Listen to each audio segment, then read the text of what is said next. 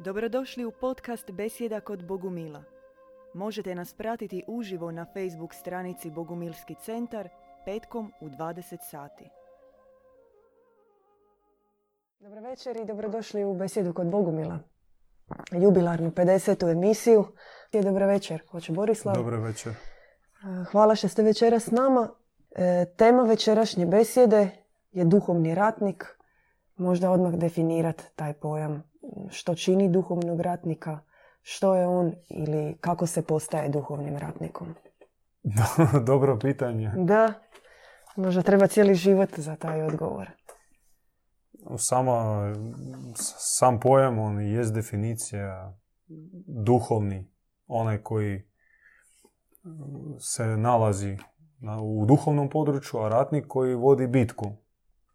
Dakle, odmah postavljate pitanje što je duhovno područje, no možda o tome nema potrebe govoriti, pošto oni koji nas gledaju, onako ljudi su od duhovnog puta, tragači su i razumiju što je duh, što, što je duhovna dimenzija.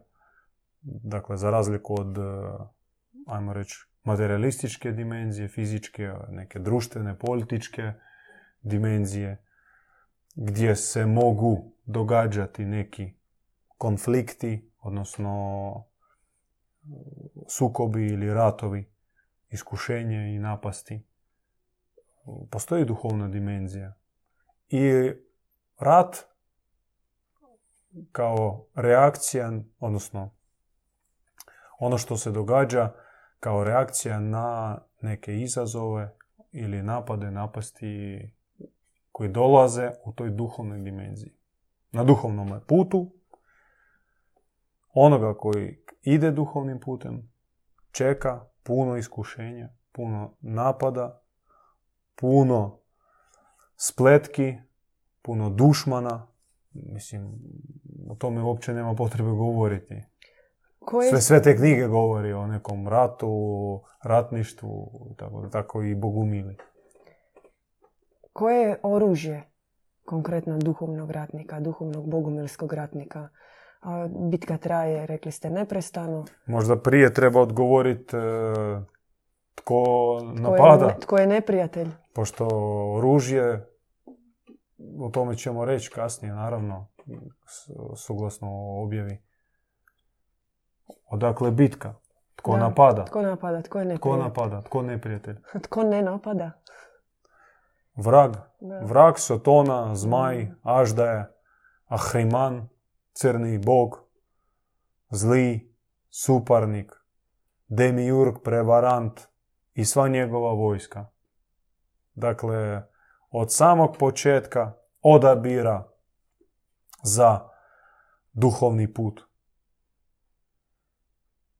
Onoga koji na putu čeka sve veće i veće napade. Mislim, ne znam čiji je citat, eh, ali obično se pojavljuje kada se e, u bilo kojim nekim starijim e, duhovnim e, učenjima o ratniku, o vitezu, uvijek je takav poznati slogan Know your enemy, kao upoznaj svog neprijatelja. Međutim, možemo li reći da je današnjem suvremenom čovjeku vrlo teško konkretizirati takvog neprijatelja? To jest, on ga ne smatra, ne vidi ga svojim neprijateljem. Da čak postoje učenja koje koja negiraju potrebu rata i ratništva i opće podjele, podjele svijeta na dobru i zlu stranu, na stranu svjetla i tame, koji hoće pomiriti su, su, sukobljene strane. Ja mislim da i sami možete prepoznat e, taj glas tih učenjaka koji kažu samo harmonija, samo mir, samo ljubav.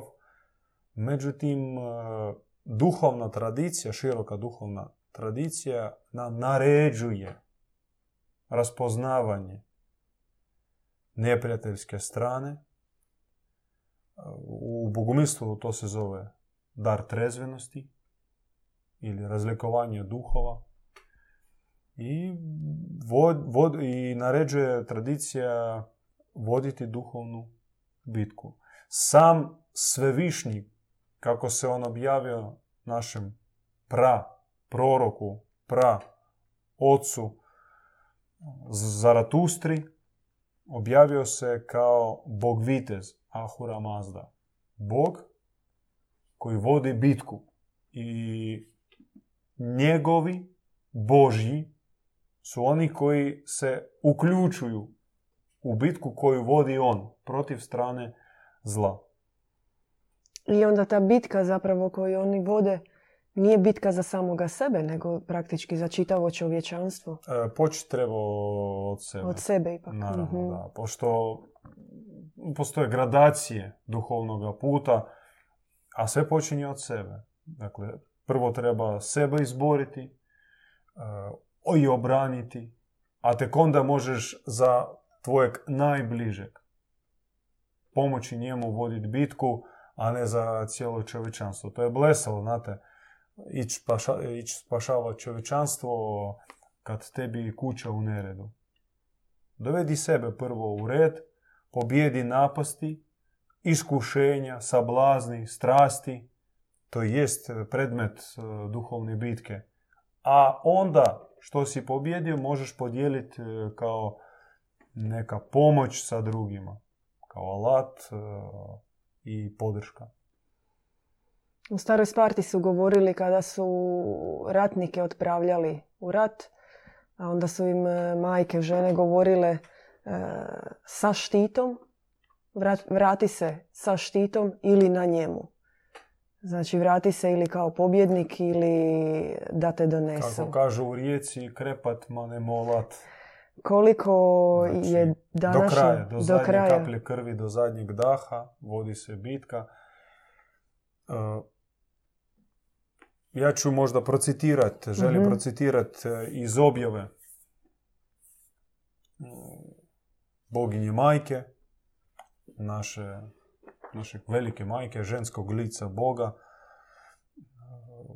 Citat jedan. Ona govori o tri oružja u duhovnoj bici.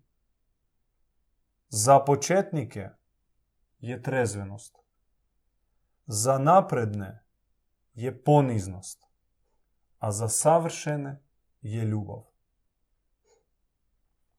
Dakle, početnik počinje od pripoznavanja što je iskušenje, što je napast u njegovom konkretnom slučaju. Za napredne kada tebe već napada, napadaju neke napasti, prvo što nisu iste kao i za početnika, e, tam već e, dijele alat poniznosti, oružje poniznosti, a za savršenog njegovo oružje i obrana je ljubav. I ona nastavlja, kaže, vrag napada trezvenika koji progledava svoje grijehe odstupa od poniznog i u strahu bježi od ljubičeg. Znači, napada na trezvenika, početnika, miče se od naprednog, poniznog i užasno boji se i bježi od onoga koji ljubi. I na prvog on napada sa ljutitim bijesom. Ispred drugog poniznog on je nemoćan, a za trećeg je totalno mm, neopasan, može se tako reći. Znači nema nikakve snage za trećeg, za ljubičeg. Ljubići to je stupanj Krista, pomazanika, ono, koji živi otvorenim srcem. e, To je za nas ideal, smjernica, ali trezveno i adekvatno procijenimo svoje stanje i razumijemo da smo mi na početnom stupnju i u ovom istom poglavlju koje se zove obici, ona govori da ako želiš izbjeći padove i nepodnošljiva iskušenja, smatraj sebe početnikom. I pad događa se od, e, zbog neadekvatne procjene svog stupnja. Da. Misliš da si da si nešto spoznao, da, da nešto znaš i odmah ti stiže posramljenje. Smatraj sebe početnikom, a početnik bavi se čim? Progledava svoje grijehe. Kaže nam naša sveta majka. sada kada ste čitali ovo, zaista se čine kao neke vrlo specifične karakteristike duhovnog ratnika. Obično se uz ratnika vežu takvi e, častan, agresivac, agresivac da, hrabar. Častan. Govorimo o ovoj pozitivnoj varijanti e, nekog plemenitog viteza. Mi imamo pomiješanu sliku ratništva. Nažalost, pogotovo još uvijek nam svježa slika zadnjega rata. Da, I časti u tome ratu možda je bilo, ali na, na mrvice. Na svakog časnog vojnika bilo ih deset nečasnih. Mm. Na svakog časnog generala zapovjednika bilo ih deset nečastivih. Koje su još e, takve ajmo reći, božanske karakteristike pravog duhovnog ratnika. Njegove osobine koje se možda tek trebaju očitovati ili koje ga čine dostojnim. Odlučnost. Dakle, prvo treba razlikovati napast i bitku. Dakle, bitka mhm. nije napast. Odnosno, mhm. sama po sebi napast, napad, iskušenje još ne označava duhovnu bitku. Mnogi brkaju te pojme. Kao ja imam kažu, ja imam bitku. Kakvu bitku imaš, brate? Muči me alkoholizam. uh nemaš ti bitke. Mhm. Ti se slažeš s tim duhom, ti, ti se družiš s tim zloduhom alkoholizma. Nikakve bitke ti nemaš. Da on tebe iskušava, da on tebe napada, ali bitka počinje tek tada kada se ti pobuniš na mhm. napast tek onda ti krećeš u bitku i sve što dolazi sa tom bitkom. Mhm. Dakle, rizik dobiti ranu, ozljedu, znači ofenziva, stega, bdjenje, trezenost, e, te razumiješ da dolazi će taj dušman zloduh, on će tebe iskušavati, moraš ga na vrijeme primijetiti, moraš se pobuniti, duhovno naljutiti na tog zloduha, da ga otjeraš. I on neće popustiti od prvog svog poraza. On se može povući kao vuk mm. koji vidi gladan vuk, koji vidi stado ovaca i kad ima pastira, to je onaj e, trezvenjak unutar nas koji ga otjera ali dovoljno zaspat tom pastiru Sekund. i vuk je tu i nema ovčice. Poraz. I taj zloduh, on će, ne, on neće odustati. Recimo na primjeru tog zloduha dušmana alkoholizma.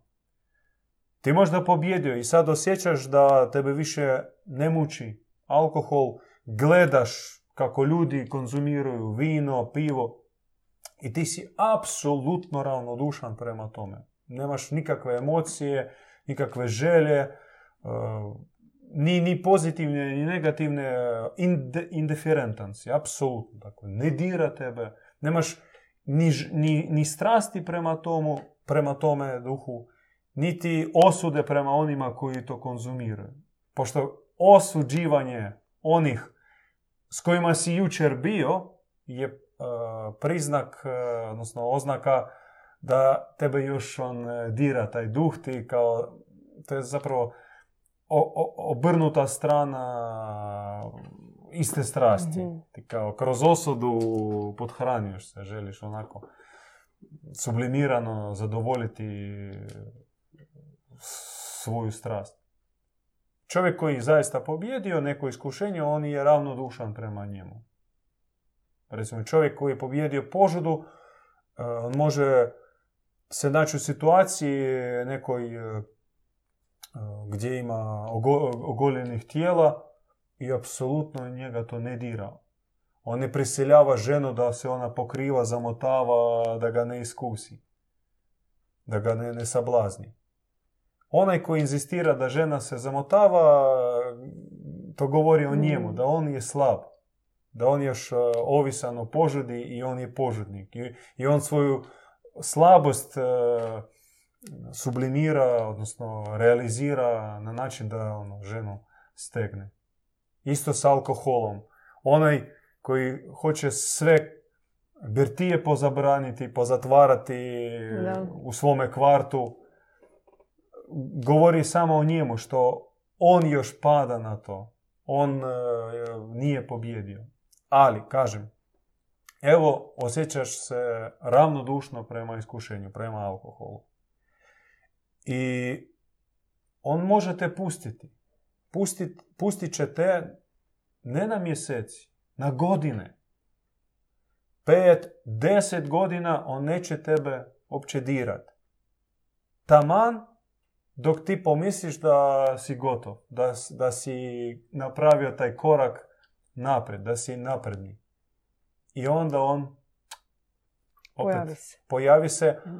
a ti si već izgubio ono trezvenost, ono bdjenje na Mhm. koje nas poziva majka, ka- kažeći da bolje da sebe smatrate početnicima. Onda ćete izbjeći e, neočekivanog napada.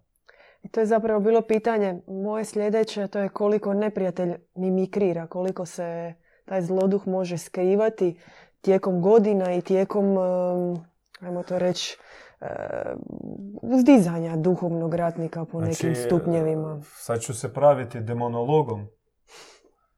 A, No mi kao pastiri i kao Da, braća iz iskustva. iz iskustva, iako smo početnici i svjesni toga, razumijemo i nam govori o tome objava da neki zlodusi se ponašaju agresivno i mm, ofenzivno. Znači oni e, napadaju. To na- najprije duh požude, gordosti i tako dalje. Neki duhovi zlodusi pak djeluju s- e, polako, mogu pristupati, približavati se skrivečki, mic po mic, korak po korak, tijekom mjeseci. Dakle, ti čak i ne osjetiš e, kako taj zloduh već je blizu, već e, pronašao si ulaz u tvoje srce. A neki čak pristupaju revnosniku, odnosno duhovnoj osobi, tijekom godina.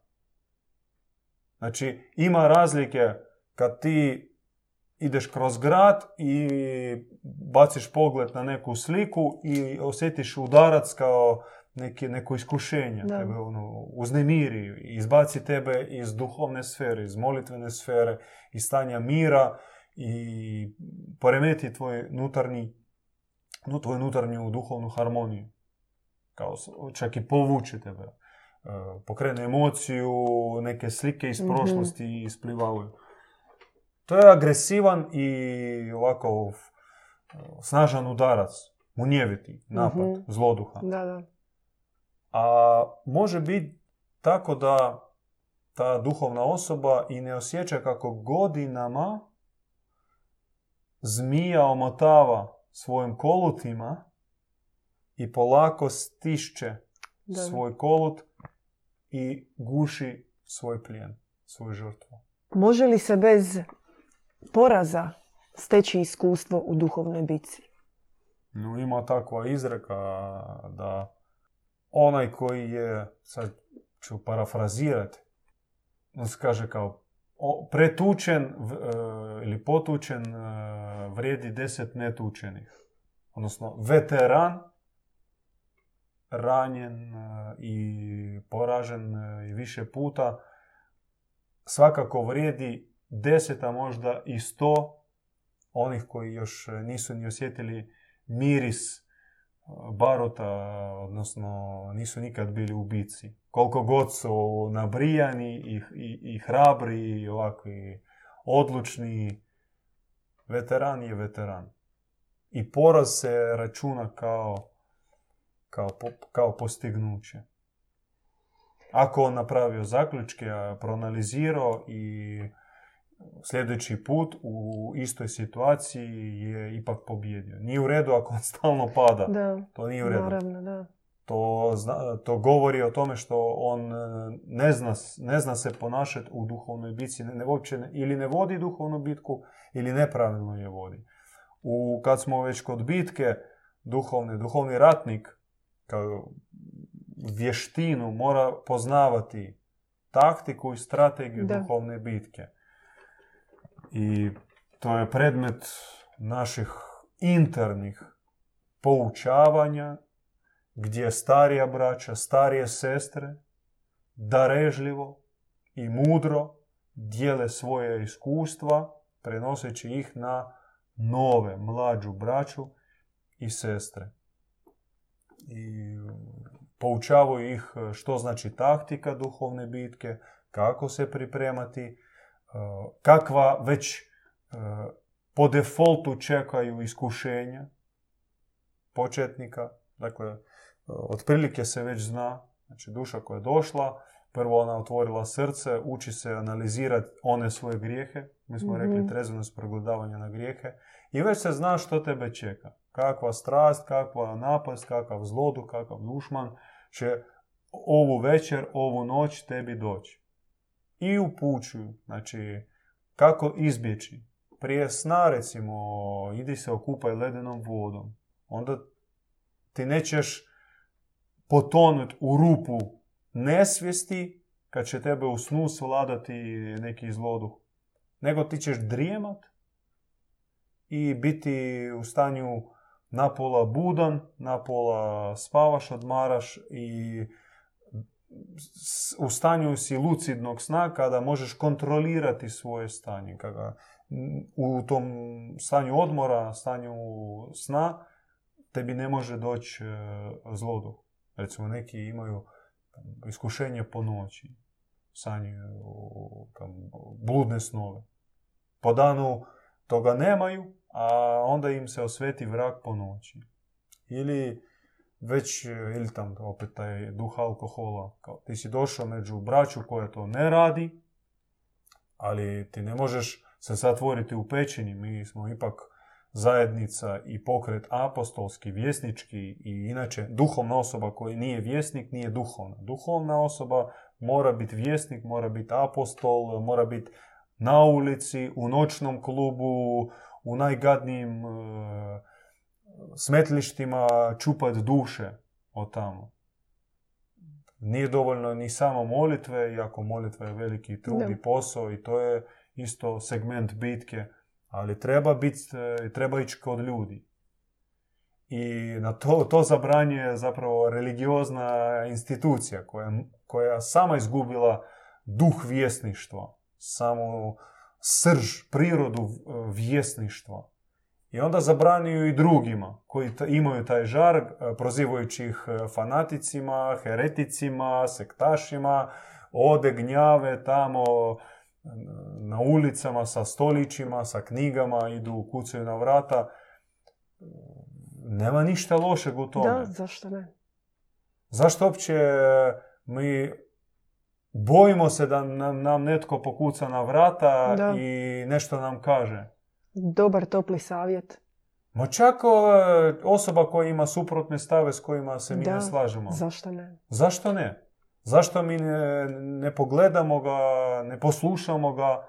Ne moramo se složiti, ali možemo ga počuti. Jer on je onako živi pored nas.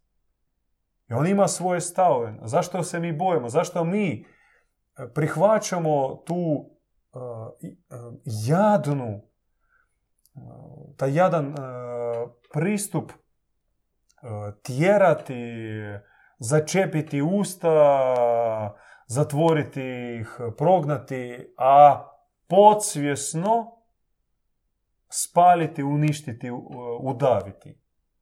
Po čemu se mi razlikujemo od onih srednjovjekovnih inkvizitora ili onih donatora inkvizicije. Bili su donatori koji su donirali e, drvo za, za lomače. I bili su ponosni na to. mi sad kao ne spalimo, ali ovako sa psovkom otjerati osobu koja je došla, donijela tebi vijest, sad ne, ne želim e, čak e, imenovati neku ja, duhovnu zajednicu, nije bitno, ali sama reakcija da ja bježim, ja zatvaram se, ja se ponašam agresivno, arogantno, govori najprije puno o meni, a ne, na, a ne o onoj osobi koja pristupa. Šta njemu srce gori njegovom vješću. Ne mora znači da ja ću razdijeliti s njim njegovo vjerovanje. Ali i čak ako on po, mo, po mom mišljenju u zabludi i ne gleda, gleda drugačije od mene, čak i možda suprotno meni u nekim stavovima, mi se totalno ne slažemo se, ali ako on ima u sebi žar vjesništva, znači on ima jačeg duha i čak i možda i bliže istini, nego ja koji navodno znam, razumijem, vjerujem i mislim da sam u pravu po nekoj e, rodnoj tradiciji ili po svom obraćenju odabiru vjere, ali srce mi vrelo mlako. Ono mlako srce za koje e, gospodin kaže u objavi Svetom Ivanu u Apokalipsi da takvog će Bog ispljunuti iz svojih ustiju. Mlakog, bljutavog. I džabe što ti e, imaš neku svoju svetu knjigu na polici, ona se pokriva prašinom, ti se lupaš u prsa da tvoja vjera je ispravna, a srce tebi mlako. Nema vatre u tvome srcu, nisi vjesnik, nisi apostol, onda nisi ni borac, onda o čemu pričam. Koje bitke duhovni ratnik pobjeđuje sam, a koje zajednički? Jel možemo tako nešto odjeljivati uopće? Možda je pre meni preisključivo. meni, da, nerazumljivo pitanje. Koliko je u, u duhovnoj bitci, koliko može biti podrške, pomoći uh, onih istih duhovnih ratnika, recimo bratstva, uh, sestrinstva, nebitno, koliko to može biti pomoć u duhovnoj bitci i ja razlog da pobjede. To je, to je retorično pitanje koje je uopće no, očigledno. Neku manju strast pobjedi sam, neku veću osloni se i ufaju mhm. pomoć mm bližnjih. E, vrijeme nam curi, a imali smo pitanja u komentarima, predlažem možda da ih pogledamo. Okay. Odgovorimo, to jest. E, bilo je pitanje kakvu obuku treba proći e, da bi se postalo duhovnim ratnikom. Je li to poziv za svakoga ili za odabrane? E, naravno, teško izvježbat e, neku duhovnu snagu kod sebe kući. A da nisi uključen u neku formaciju, duhovnu postrojbu, ajmo tako reći. I mora, kao i u bilo kojoj vještini, mora biti mentorstvo i i s kim ćeš to vježbati, i savjet, i oslonac, osjećaj ramena. Sve to ima smisla, naravno. Da. Na koji način prepoznati i upoznati neprijatelja, njegove jake i slabe strane, prije stupanja u duhovnu bitku? To bi značilo po pitanju valjda nanjušiti i znati. To je doživotni proces, proces pripoznavanja zla zlo je, može se reći da je, ima gradacije. Da. Ono, ima cijeli spektrum. Od očiglednog, grubog, očitog, vidljivog, do toliko perfidnog, čak omotanog u lijepu neku finu, čak i potrebnu formu. I pripoznavanje zla, odnosno razlikovanje zla kao suprotne strane koja tebe iskušava i želi privući na svoju stranu i tebe učiniti svojim provodnikom, to govorimo u sebi, progledavanje na to zlo je proces do zadnjeg daha. Što znači bitka na život i smrt za današnjeg čovjeka i kako pobijediti u toj bitci? Ima... Tu e, bitku definira cilj. da. Mm, Dakle, ako ti je cilj postati savršeno dobar, apsolutno dobar, postati nositelj savršenih ideala, odnosno vrijednosti, poput mudrosti, ljubavi, dobrote, čistoće i tri točkice, onda ćeš biti spreman voditi tu bitku, ono, ne po život, nego po smrt. Ali ako tebi nije toliko mm, kardinalan cilj, toliko o, radikalan cilj, znači ili sam s Bogom ili sam negdje između. Znači, ako sam s Bogom, onda to je to bitka, to zaista krepat, ma ne molot. Mm. Dakle, umri, ali nemoj se predati. Ako tebi cilj pobjeda. Ali ako tebi nije cilj pobjeda i cilj e, zaista sve do zadnje trunke, do zadnje mrvice, do zadnje mrlje istjerati zlo iz sebe, a zatim tu bitku proširiti i na druge, ne možeš se pomiriti da ono čini se da si dobar, ali pored tebe ljudi su napadnuti iskušenjima i strastima, a ti njim ne pružiš ruku pomoći, a to znači da moraš uh, stupiti u, u borbu, u bitku i za njih. Za njih, da. Onda nema kod tebe takvog, takvo pitanje za tebe ne vrijedi. Ne, ne, ne mora ti, to čovjek za tebe će biti onako malo uplašljivo, kakva bitka, krvava bitka. To su oni e, gubitnici koji spremni se predat e, uz najmanju prijetnju. Slabići, a mi smo ti slabići koji smo bili e, zlostavljeni, poniženi, posramljeni, smijani sto tisuću puta. da. I sto tisuću puta smo se predali. I digli smo ruke. Ispred zla, e, nekakvog nevidljivog ili vidljivog, e, personaliziranog, obličenog u nekoj osobi. Ili nemoralo Da. tako biti. Predali smo se, popustili, pali smo i s tim o, e, izdali smo samo svoju prirodu. I sad, hoćeš li ti ostati u takvom stanju poraženom? Ili pak ćeš e, reći ne, ja više neću se posramiti, neću barem e, popustiti. Da, zlo je veliko i možda u datom trenutku ono puno jače od mene i mojih mogućnosti, ali ja ipak stajem na stranu Boga, pozivam ga sebi u pomoć i kažem zlu svoj odlučno ne. I sad nađi se gdje si ti. Da. Kakvu pomoć i alate čovjek dobiva u bogumilskoj zajednici na putu duhovnog ratnika? Svo više tisućljetno iskustvo velikih i malih svetaca, djedova. Dakle, ta riznica je prepuna. Sad da krenemo nabrajat, um, ne- neće biti nam dovoljno ni, ni 100 godina.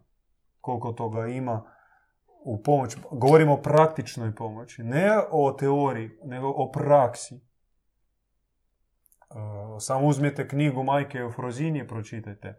Ali čak ni knjiga nije toliko vrijedna koliko vrijedni su vrijedna su braće i sestre koji su očito na većem stupnju od mene početnika. Kad sam došao, vjerujem i vi, u našu zajednicu, pogledali smo ljudi oko sebe i rekli ovo su anđeli. Da. Da ne kažem im e, u sablazan, ali za mene osobno to su bili a, nadljudi. Da, da. Isto, isto iskustvo sam imala. I rekao, od ovih ja ću učiti. Da, želim biti Sva braća i sestre, a da ne kažem o starijoj braći, odnosno oci i majke, to su bili ono, polubogovi. U mojim očima, iz, e, perspe- iz percepcije svijeta iz kojega sam došao. Apsolutno, da. gdje dvoličnost je bila totalna norma. Trostruki način života bilo nešto u čemu sam uspjevao. Stalno maskiranje, gluma, mimikrija, podlost, lukavstvo, bilo norma života. Ja sam došao u zajednicu gdje je bio totalni kontrast. Gdje onaj brat koji možda sebe percipirao kao najnižu osobu, kaljužu i ono, gubitnika, za mene on je Da. bio deset milja ispred. Da. I tako i je.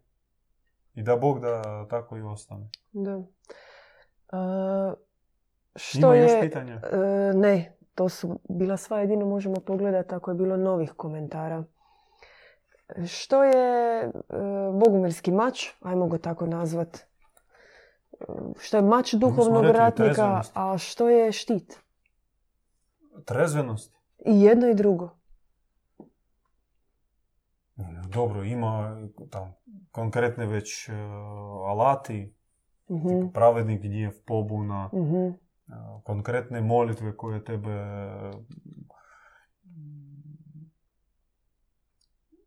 Ojačaju. probuđuju i Mhm. da, i jačaju. Mhm, Praksa konkretna.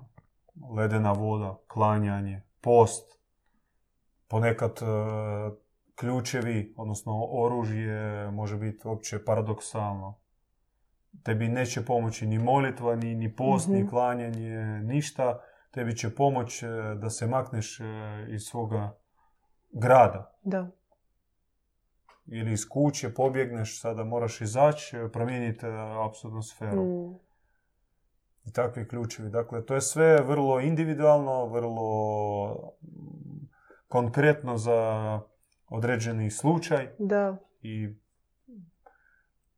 ali, kažem, to je, to je toliko bogato, bogatu riznicu imamo. I to se prenosi od srca prema srcu, iz srca u srce.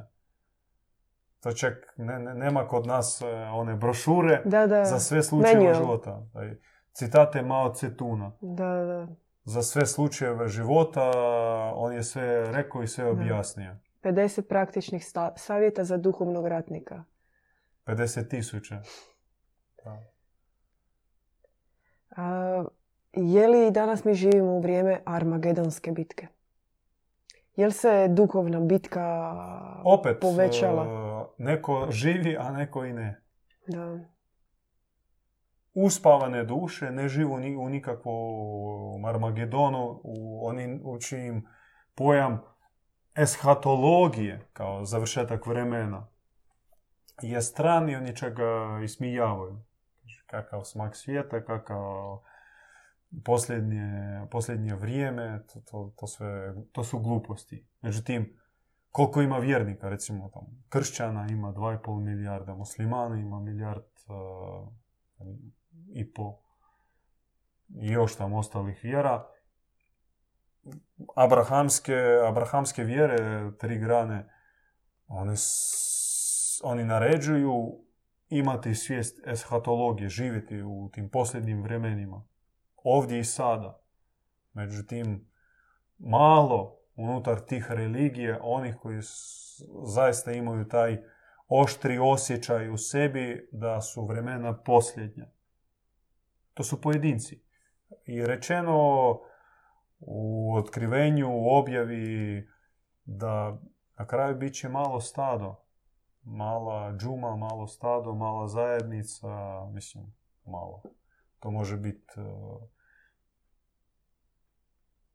tisuća, može biti milijun, može biti sto milijuna, ali ipak veći dio ljudi spavaju, spavat će i za njih oni uopće nemaju percepcije događaja. Znači živu onako ploveći niz vodom. Krist je govorio ljubi svog neprijatelja, tko tebe kamenom ti njega kruhom, okreni drugi obraz, koliko je e, To strategija govori, to dobrote. je, treba razumjeti. On je govorio o ljudima. Mhm. Neprijatelja u obliku čovjeka, ali nije govorio o Zloduhu. o zloduhu. Da, to Prema, prema da. zlu i zloduhu Krist je bio vrlo oštar. Mm. A prema čovjeku treba uvijek imati milosrđe, ali to, to smo spomenuli, to je udio i odnosno stupanj e, već savršenog. Ljubavlju Ljubavi. odgovarati na, na, na zlo koje se tebi e, čini. Ja osobno ne mogu za sebe reći da sam sposoban sa ljubavlju okrenuti drugi odraz. Obraz i kao zagrliti onoga koji tebe ubodi nožem. Valjda stupanj pomazanika jedino. Mi se težimo Visoke prema tome. Mi kad, da. e, kad čitamo hagiografije, životopis naših predaka, kakve su oni prošli kalvarije i imali obećanje, kad su, znali su da će ih uhapsiti, Mm. da će ih mučiti žestoko, ono, Mm, da. teško i to godinama mogli ih mučiti, na kraju će ih spaliti, svejedno. Kako, što, što god da kažu, što god da priznaju, svejedno će Svejedno, završiti u, u lomači. I oni su na sebe uzimali obećanje, su davali obećanje, prvo ne osuditi svog krvnika, a drugo a, zadržati srce otvorenim i odgovoriti ljubavlju na mučenje. E sad, mi se zanosimo tim velikanima i u srcu maštamo barem malo se približiti takvom idealu. Ali da nas pitate jeste u tome, mi bi rekli daleki smo još od toga. Ja bi za sebe rekao da dalek sam od toga. Apsolutno, da. E, bilo je jedno preinaka pitanja koje smo imali. Ako ništa ne činimo, ako ne stupamo u duhovnu bitku, je li onda osoba umire iznutra duhovno? Pardon, možete... Ako, Pardon. ako ništa ne činimo, ako ne djelujemo iznutra, ako ne stupamo u duhovnu bitku, je li onda...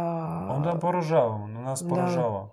De, neprijatelj nas porazi. On nas zarobi Da. i mi ćemo biti njegovo, njegovo, njegov rob. Mislim, to je kao bilo koji rat. Dođe ti neprijatelj u tvoju kuću, ako, se, ako ti ne pružiš otpor, on će tobom vladat. Bilo koje iskušenje, strasti ćeš biti rob strastima, zlu. Koliko svaka osobna pobjeda duhovnog ratnika doprinosi e, pobjedi sveukupnog dobra na zemlji? Mi vjerujemo da doprinosi. Mi vjerujemo, to je polazište naše temelj vjere, da naše iskušenje podhranjuje veliko zlo. Mm. Znači, moj Mhm. pad daje pa, podršku zlu da čini, da napada druge. Ali i moja pobjeda isto tako pomaže drugima pobijediti zlo. Barem isto zlo, isto i zloduh kojega sam ja pobjedio. Nekako zaista human način života. Imati takvu misiju, osvijestiti to pogotovo u bratstvu, sebe. pogotovo ako mi živimo u bratstvu, odnosno sestrinstvu kao zajednica, a mi vjerujemo da treba se ujedinjavati u zajednici, možda u tome treba besjedu govoriti, možda je toliko očigledno da ne znam koliko uopće ima smisla o tome govoriti. Banalno. Očigledno do banalno. Ako povezani smo našim duhom, našom vjerom, e, obitelj smo, zajednica smo, onda djeluje ona parola jedan. Svi, za, jednog i jedan za sve. Mm. Jedan za sve i svi za jednog. Dakle, to je to vrlo jednostavno. Da. I to je uvjet složenosti, združenosti. To je ona šaka od pet prstiju. Kad ju stisneš, onda možeš e, pružiti otpor. A pojedinačno svaki prst se može lagano slomiti. Da.